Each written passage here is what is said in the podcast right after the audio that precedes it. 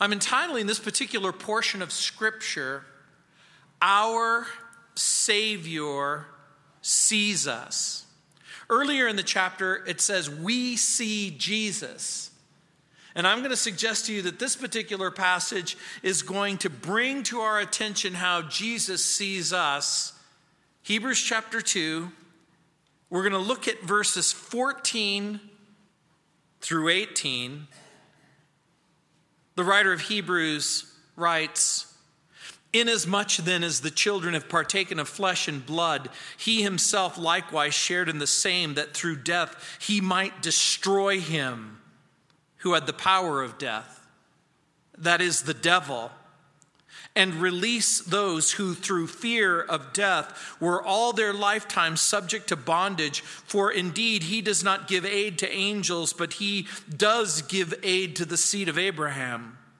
Therefore, in all things, he had to be made like his brethren, that he might be a merciful and faithful high priest in things pertaining to God, to make propitiation for the sins of the people. For in that he himself has suffered being tempted, he is able to aid those who are tempted.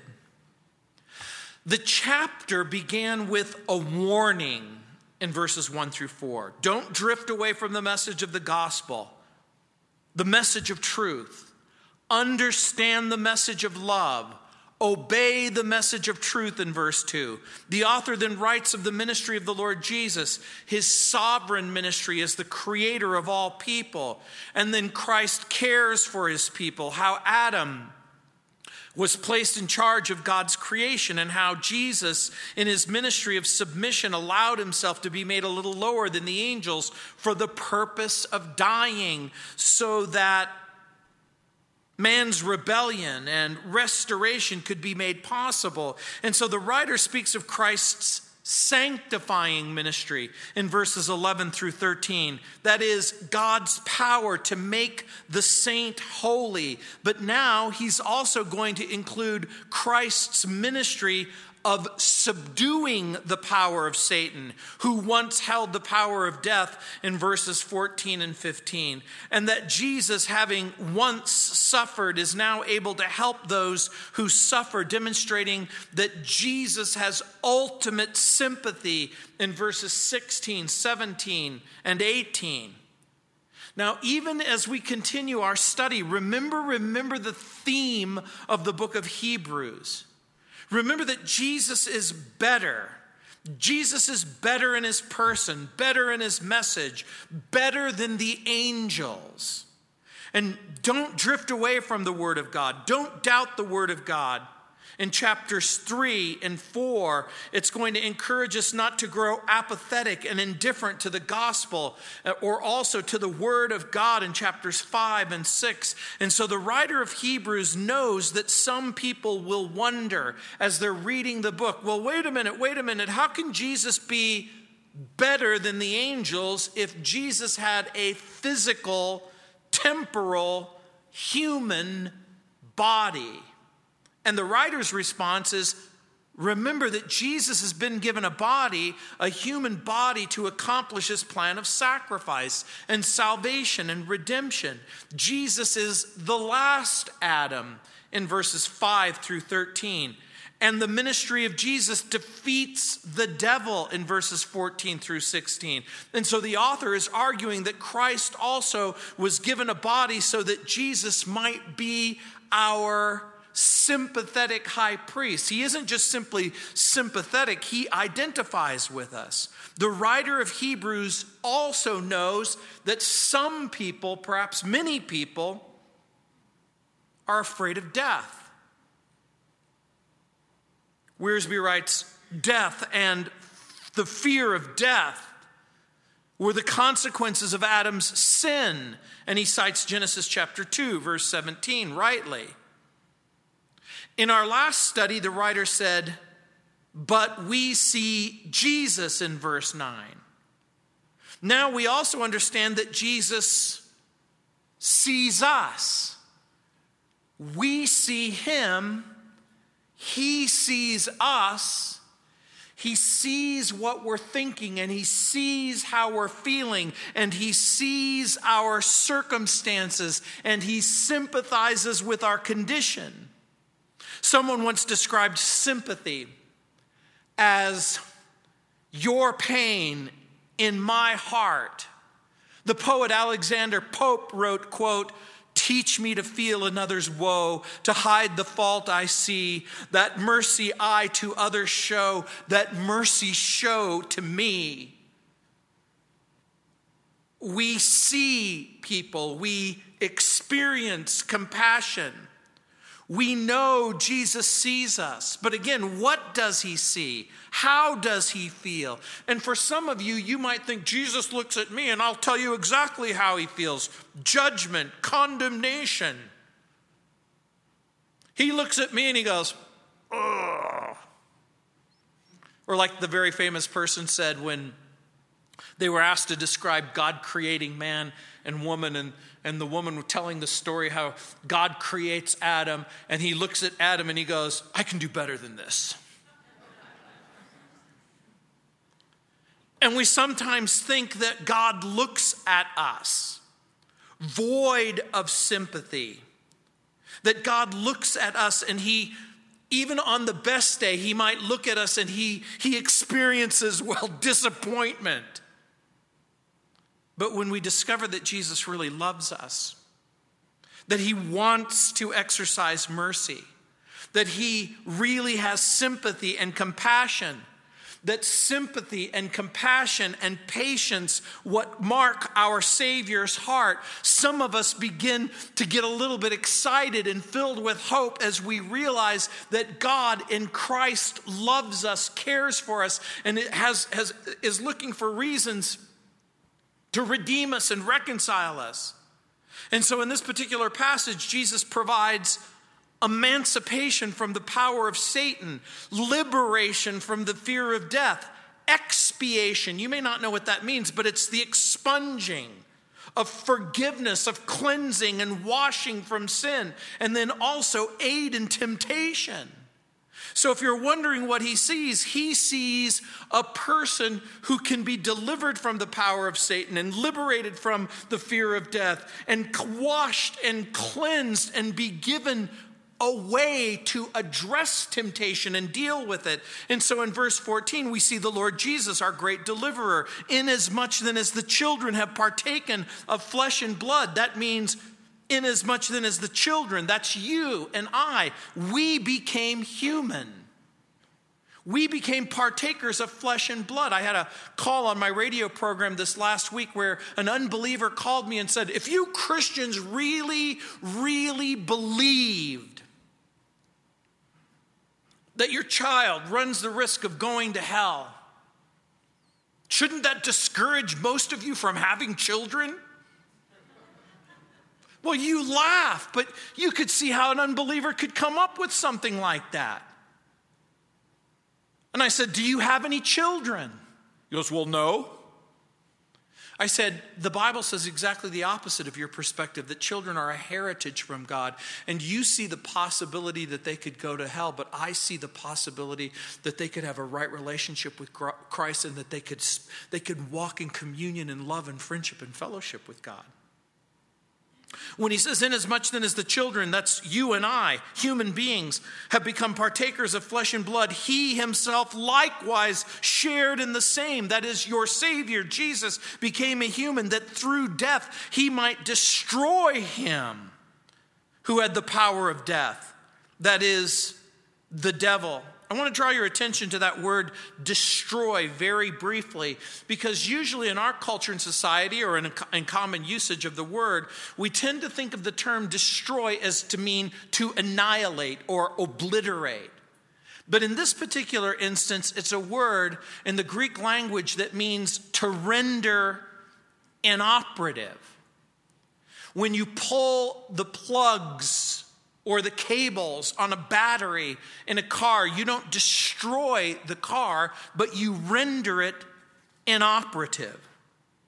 And that's what he's saying, that through death he might destroy, render inoperative, he who had the power of death, that is the devil.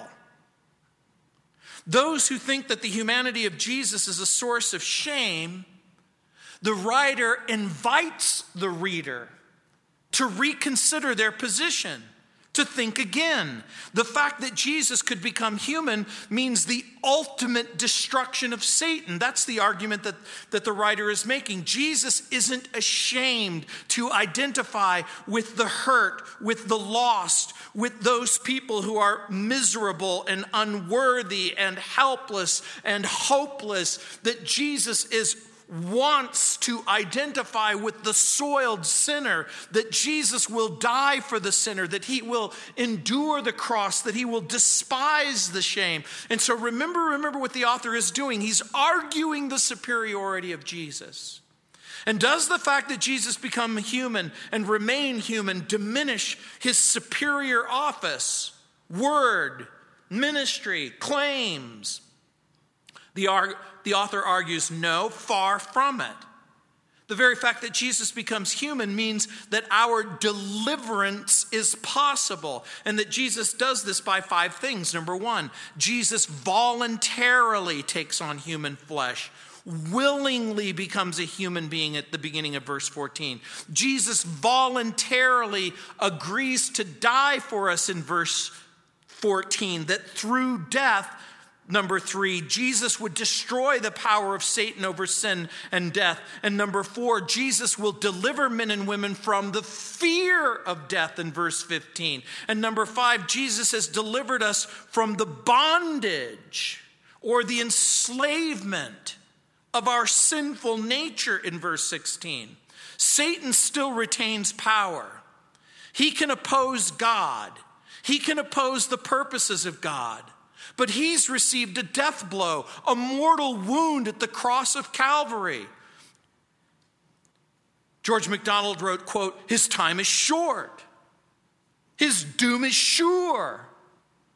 It reminds me of a story of a mother and her daughter who went to a zoo. And they were going through the different exhibits, and they come to this one exhibit and they see this lion. And it looks fairly intimidating. And it growls and it roars. And to their surprise, a man walks in with a mop and a bucket. And they're horrified. They're terrified as this guy walks and he starts cleaning up after the lion and starts mopping the grounds, and he starts changing the water and all of that stuff, and their eyes get bigger and bigger and bigger, and finally, as he gets closer and closer to the lion, he takes the mop and he hits the lion with the mop to move out of the way, and it goes, "Rah!" And then it moves. And the lady said to the man, "Either you must be a very brave man, or that must be a very tame lion." And the man looked up and he says, "Nope, I'm not brave. And that lion is not tame." And then he grinned and he said, "But he ain't got no teeth." That's exactly the point that's being made here. Our adversary, the devil, like a roaring lion, goes around seeking whom he may destroy. But the Bible says he's been rendered inoperative. So in what way does Satan have the power of death? Well, some suggest in the sense of demanding death. Remember, the Bible says the soul that sins, it shall surely die. It was through Satan that sin found entry into our universe, and God's holiness rightly insists that the soul that sins shall die. Can Satan inflict death on a believer without the permission of God? For those of you who followed along when we were going through the book of Job, you'll remember that the book of Job suggests that the answer is no in Job chapter 2, verse 6. Remember, the Bible says that the Lord said, "You can afflict this person and you can afflict his goods or his body, but you will spare his life." And even in the New Testament, you'll remember that when Jesus tells Peter, "Satan has asked for you to sift you." I keep wanting to interject into that passage. And Peter said, "You said no, right?" It would appear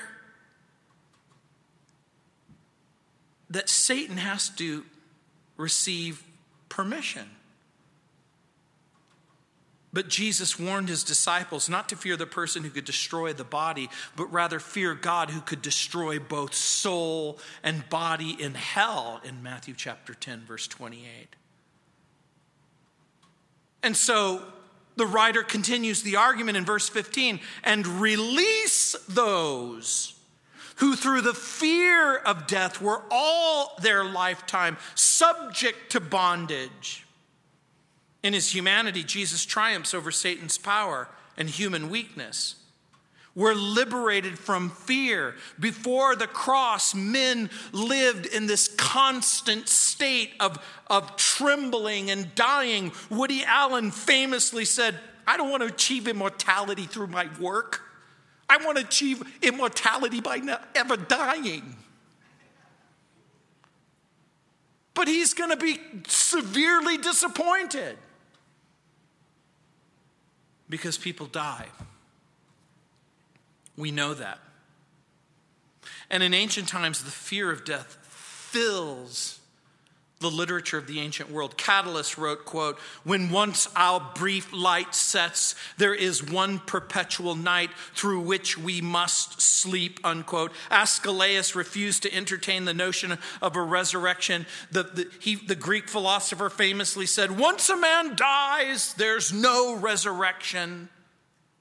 But Charles Kingsley offers biblical hope. He says, quote, "It is not darkness you're going into, because God is light. It is not lonely, for Christ is with you. It is not the unknown country, for Christ is there." I have no idea how the unbeliever can cope with the idea of their loved one just simply ceasing to exist. But for some, even Christians, the fear remains. Francis Bacon said, quote, "Men fear death as children fear to go into the dark." No wonder Jesus, at one of his friend's funeral, said, "I'm the resurrection and the life. He that believes in me, even if he were dead, yet shall he live." No wonder Jesus told his own apostles in John chapter 14, "You believe in God, believe also in me." He said, "If I'm leaving, I'm going to prepare a place for you, to receive you to myself." Can you imagine Jesus lying about such an enormous subject?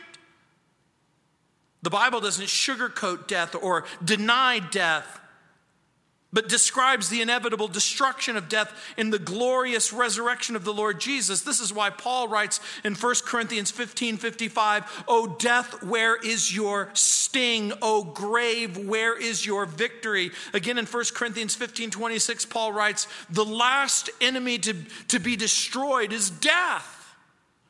Paul rightly wrote in 1 Timothy chapter 6, verse 7, "For we brought nothing into this world, and it is certain that we will carry nothing out." Paul, in what some Bible teachers consider his final words in 2 Timothy, before he himself is facing a Roman axeman, writes, quote, "It has now been revealed through the appearing of our Savior Jesus Christ, who has destroyed death and has brought life and immortality to light through the gospel," in 2 Timothy chapter 1, verses 10 and 11. The Christian doesn't have to be afraid anymore. The Lord has placed within every human being, I suspect most human beings, or at least most normal human beings, a survival mechanism. We are hardwired to live. So what are some of the aspects of death that can potentially cause fear? Well, human beings are afraid of the unknown. Sometimes we're afraid that we're going to lose control. We ask questions like, what does death feel like? In life, we can sometimes manipulate our surroundings or the people in our environment. But what about death? Jesus told Peter that as a young man, he could go where he wanted. He could do what he wanted. He could put on his clothes or take off his clothes. He could walk or not walk. But Jesus then said to him, there's going to come a time when you're going to go where you don't want to go. And you're going to have to do what you didn't want to do. And someone else is going to take your clothes off, and someone else is going to put you in a place where you don't want to be, in John chapter 21, verse 18. And before Peter received that warning, he denied Jesus out of fear. And when he received the warning about his own death, he asked Jesus, well, what about John? What about his life? What's going to happen to him? And Jesus, in effect, said, that's none of your business. Your job isn't to be concerned about what's going to happen to anyone else. Your job is to be concerned about what I want from you and what I have for you. And when Jesus ascended into heaven, Peter preached arguably one of the most powerful gospel messages that have ever been preached in Acts chapter 5. And literally thousands of people responded to the gospel. We might fear those that we leave behind. We might fear the act of dying itself. I remember the amazing story that Catherine Marshall used to tell. She told a story of a husband and a wife whose young son was diagnosed with a fatal illness. His name was Kenneth. And he loved life, and he loved stories, and he loved adventure, and he loved the tales of Camelot and Arthur and the Knights of the Round Table and the adventures that they would have. And he would go out and play until he couldn't play anymore, until the illness started to take its toll. And he had to stay in longer and longer and longer. And he realized that something was terribly wrong. And his mother was so unwilling to address the issue of death with him. And finally that day came that she dreaded, when her son asked her the question that she did not want to hear. He said, Mom, what's it like to die? And she caught her breath, and she went into the kitchen, and she put her hands on the stove, and she put up a prayer, and she said, Lord, what am I going to tell him? And as she fought back the tears, she went back into the room, and she said, Kenneth, do you remember when you were a very young boy, and you would play and play and play, and you would become so tired that you would go to mommy and daddy's bed, and you would fall asleep, but the next morning you would wake up in your own bed, in your pajamas, and you knew that your father would lift you from that bed, and he would take you with his big, strong arms, and he would place you in the place where you belonged. She said, that's what it's like to die. You wake up in the place where you belong. He never asked her ever again. So how does Jesus release us from those fears surrounding death?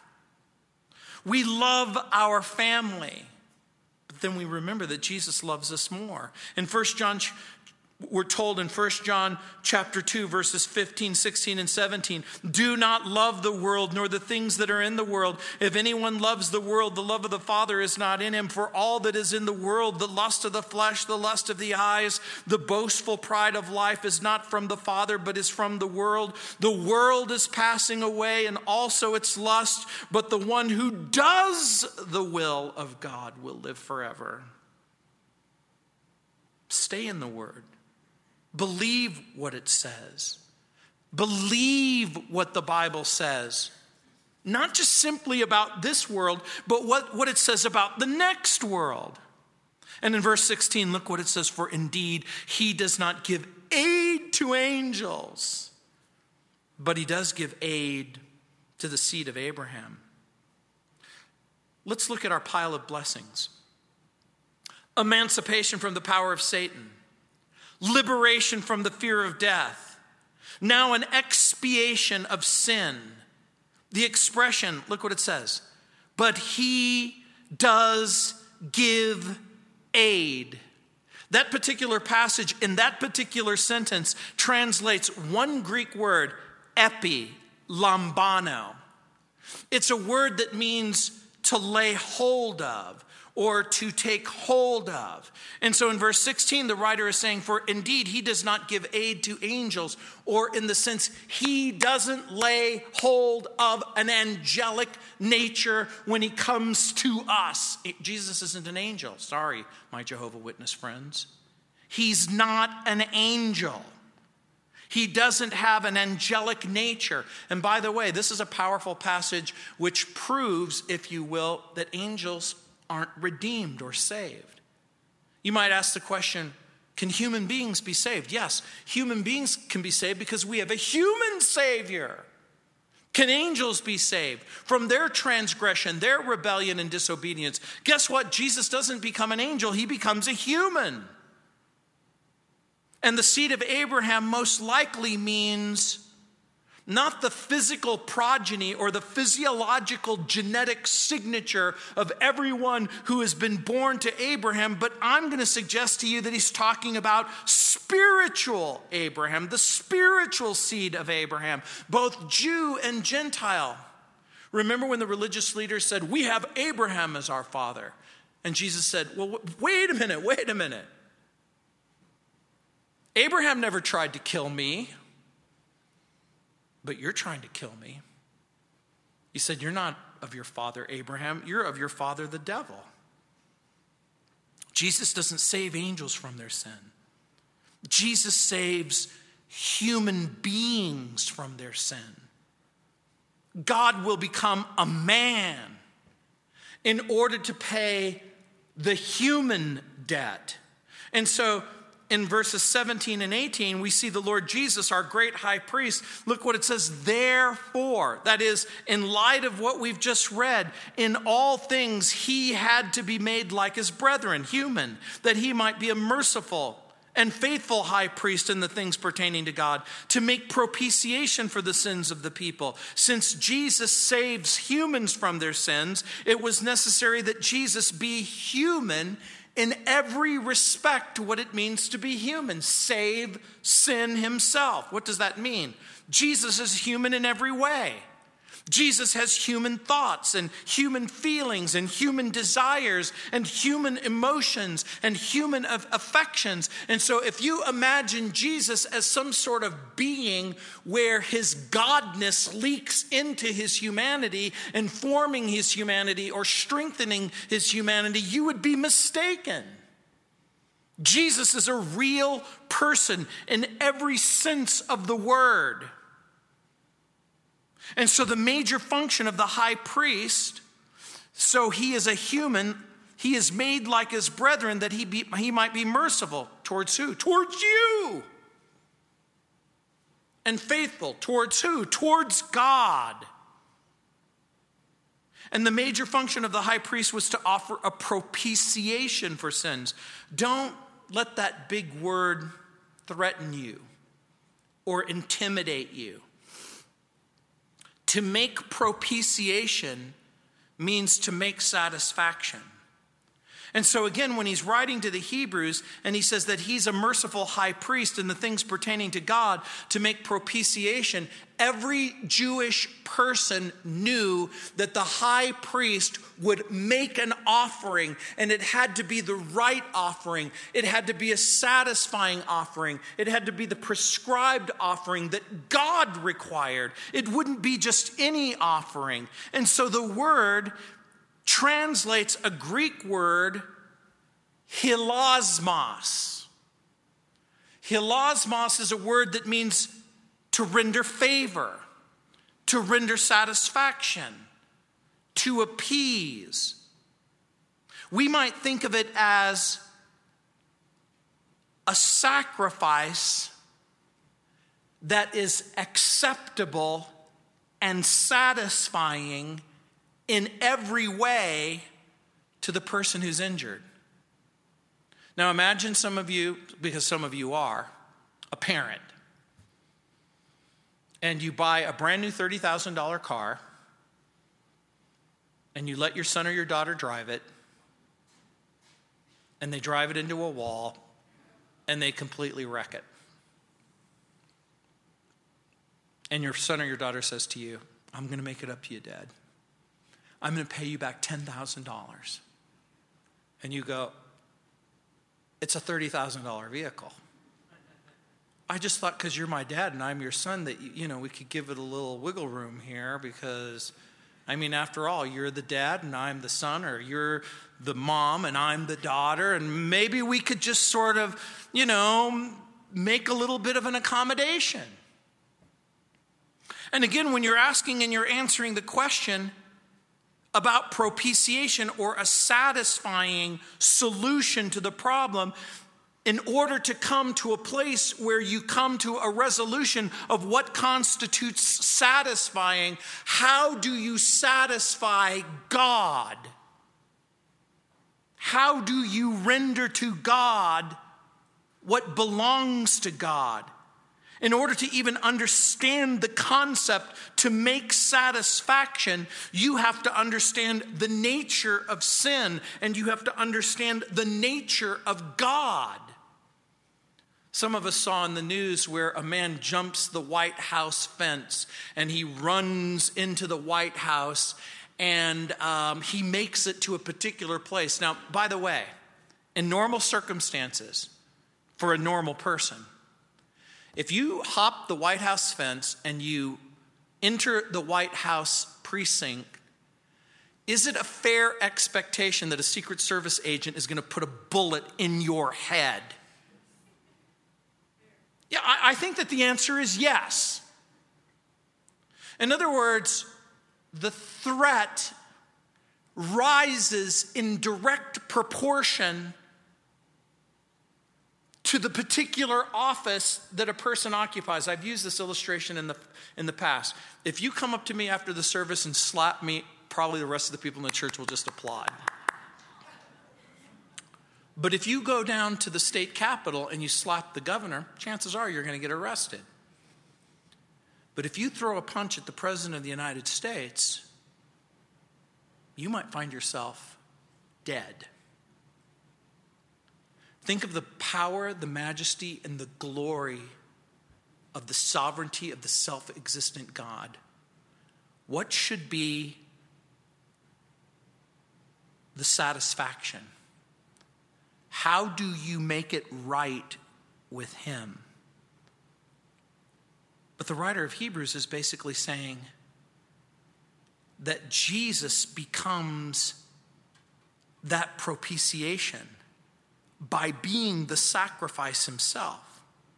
In 1 John chapter 2, verse 2, it says, "And he is the propitiation for our sins, and not for ours only, but also for the sins of the world. Herein is love, not that we loved God, but that he loved us and sent his son to be the propitiation, the satisfying solution to the problem of our sins." In 1 John chapter 4, verse 10, to accomplish this satisfaction, Jesus does what could never be done in any Old Testament sacrifice or by any Old Testament high priest. He'll be the sacrifice. Our willing, sinless sacrifice. Why do we even need a sacrifice? Because of God's wrath. What is that? What is God's wrath? It's that powerful, stern reaction of the divine nature to both the problem of evil and the problem of sin.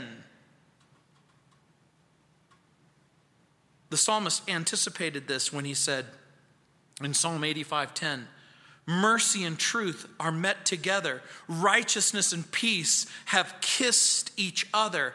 How does a holy God, a righteous God, also exercise mercy and sympathy? And this is the point that the passage is making. When God looks at you, it's not in disgust, but rather mercy, sympathy. In verse 18, it says, for in that he himself has suffered being tested or tempted. Let's talk a little bit about that for just a second. In the Bible, you'll see the word tempted and you'll see the word tested. What's the difference? When the Bible says, for in that he himself has suffered being tempted, we typically will define the word tempted as a solicitation to evil. This is different from a test. Is Jesus tempted in the same way that you are and I am? I'm gonna suggest to you that he is in the sense that he's human. But you see, temptations take two forms in your life and my life if you're honest with yourself. And that is a solicitation to do something that you're capable of doing, or to do something that you're incapable of doing. Most of you will never be tempted to cut off the head of your child. You would find that disgusting, abhorrent. That's not something you struggle with. You don't just sit there and go, oh, Lord, I just feel like I'm tempted to, get rid of these guys. Most people don't struggle in that area. But we do struggle with different things. For he himself has suffered being tested or tempted. He is able to aid those who are being tempted. So what does Jesus provide? Help for those who are tempted. Why? Because he's human. Why? Because he understands what it's like to be without food and water. What does Jesus provide? Help for the tempted. Now, again, let's review quickly. Jesus provides, number one, emancipation from the power of Satan. Number two, liberation from the fear of death. Number three, expiation, that is forgiveness, cleansing, washing from sin. Number four, now he gives aid in temptation. Jesus knows what it means to suffer. Jesus also knows what it means to be tried and tested and tempted. In what way was he tempted? Most of you are familiar with the story in Matthew chapter 4, verses 1 through 11. But if you're not, just turn over there real quickly. In Matthew chapter 4, verses 1 through 11, there's a series of temptations that take place. Many of you are familiar with the story. The first temptation relates to Jesus' person, the second to his work, the third on whether or not Jesus is going to trust in God. And in Matthew's gospel, Jesus is going to demonstrate his power to confront and defeat Satan with the word of God. Briefly, in Matthew chapter 4, verses 1 through 11, it says, then Jesus, when he was led by the Spirit into the wilderness to be tempted by the devil, and when he had fasted 40 days and 40 nights afterward, he was hungry. Now, when the tempter came to him, he said, if you're the Son of God, command that these stones become bread. Question: is it a sin to be hungry? No. But can you satisfy your hunger in such a way that you dishonor God? Apparently. Because that's the temptation. Jesus is going to be invited to turn stones into bread through supernatural circumstances. In the first, Satan appeals to the body or the desires of the flesh. Jesus is hungry. He's really hungry. And so Satan suggests that Jesus turn the stones into bread. The temptation isn't to hunger, but rather, why would God allow Jesus to go hungry?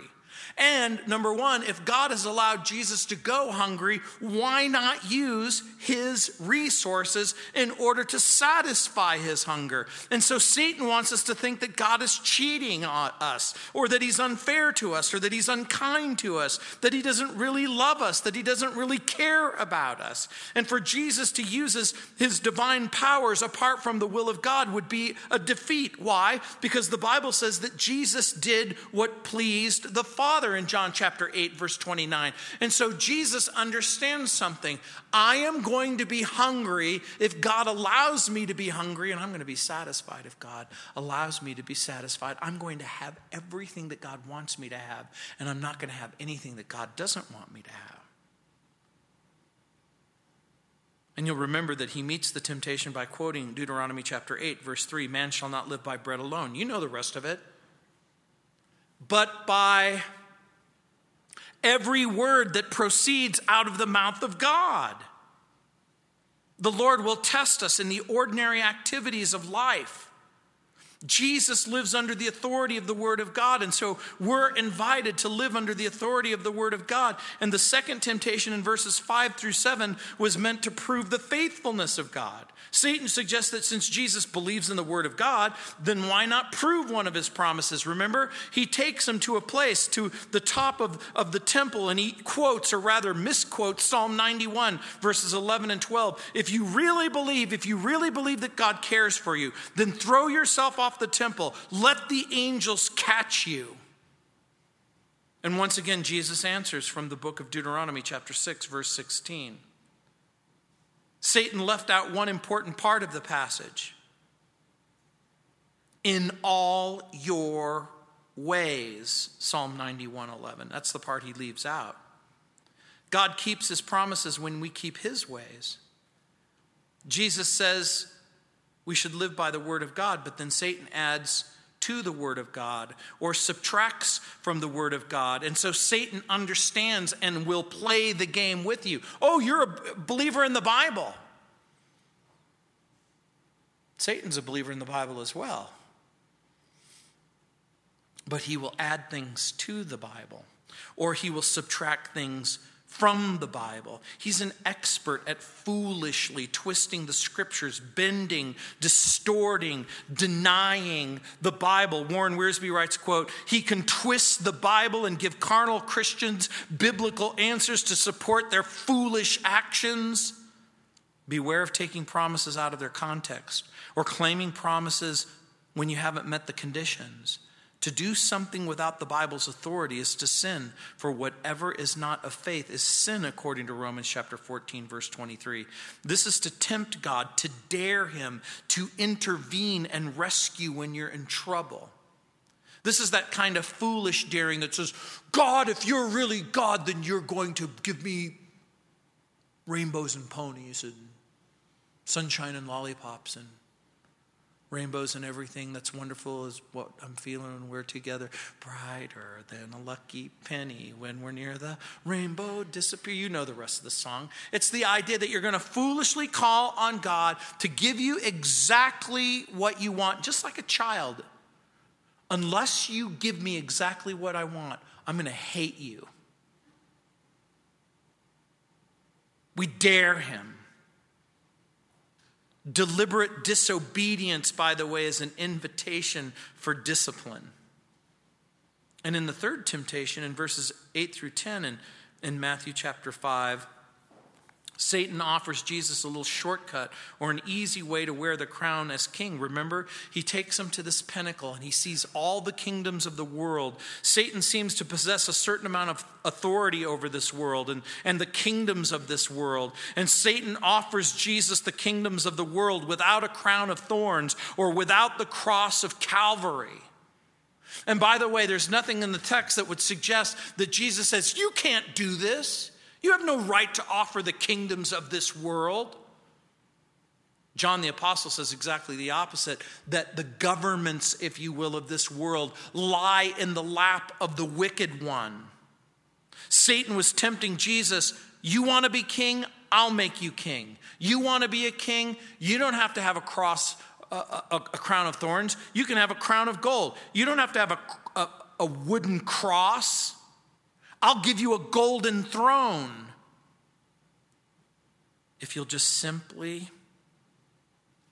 bow down and worship me. Do you remember his response? You shall worship the Lord your God, Deuteronomy 6:13. And him only shall you serve. But make no mistake about it. What you worship really is what you serve.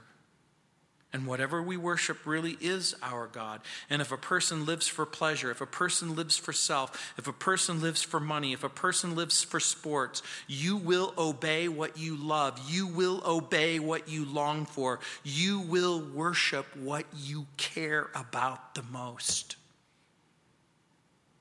At my mother's funeral, I said, people who never think about heaven or rarely talk about heaven probably aren't going there. My grandma was right. She said, temptations are like bums. Treat one nice and he'll return with all his friends.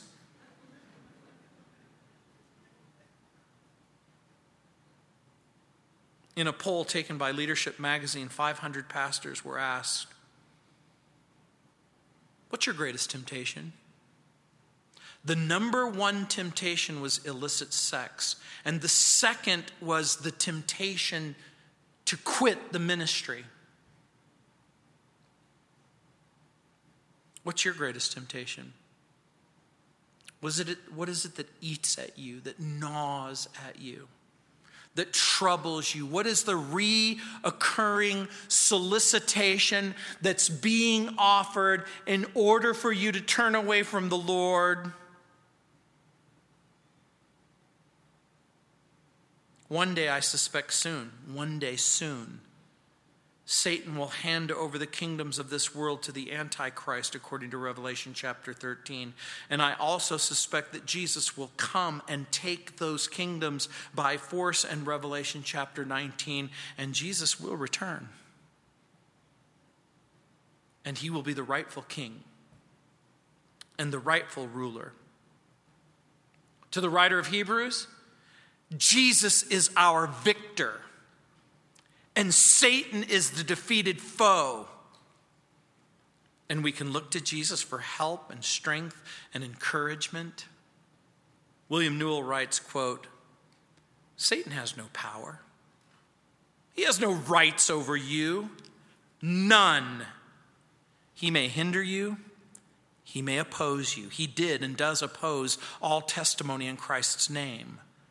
But God has reckoned to you the full value of Christ's whole work, and neither guilt nor bondage nor fear belongs to you at all. You are in Christ and are as Christ in God's reckoning. The sting of death is sin, but Christ bore the sin and put it away. The power of sin is the law, but those in Christ died unto the law that they might live unto God in Galatians 2:19, and you are in a risen Christ, who is all in all to you, righteousness, sanctification, and redemption. If therefore you are not as free from the devil's bondage of fear as Christ is, it's either because of ignorance of Christ's work or lack of reliance thereon, unquote. But according to the writer of Hebrews, you can no longer plead ignorance. You get to say, with the man mopping the lion's cage, he ain't tame, and I ain't brave, but he ain't got no teeth. That's the testimony. You get to live your life in freedom, in joy, in confidence, absent fear, full of faith. And the next time we are in the book of Hebrews, chapter 3. Let's pray. Heavenly Father, Lord, we thank you again for your love. Lord, we know that Satan offered Jesus a shortcut, an easy way. And Lord, sometimes that's exactly what Satan offers us, a shortcut. Absent a crown of thorns, absent a cross. But Heavenly Father, we know that Jesus had that crown of thorns pressed into his head and that he was nailed to a cruel Roman cross so that by dying, we never, ever have to be afraid ever again. And so, Lord, again, I pray that you would fill our hearts with the confidence of your love, with the assurance of our Savior's love, and that he looks at us not in profound disappointment, but with compassion, sensitivity, and sympathy. In Jesus' name, amen.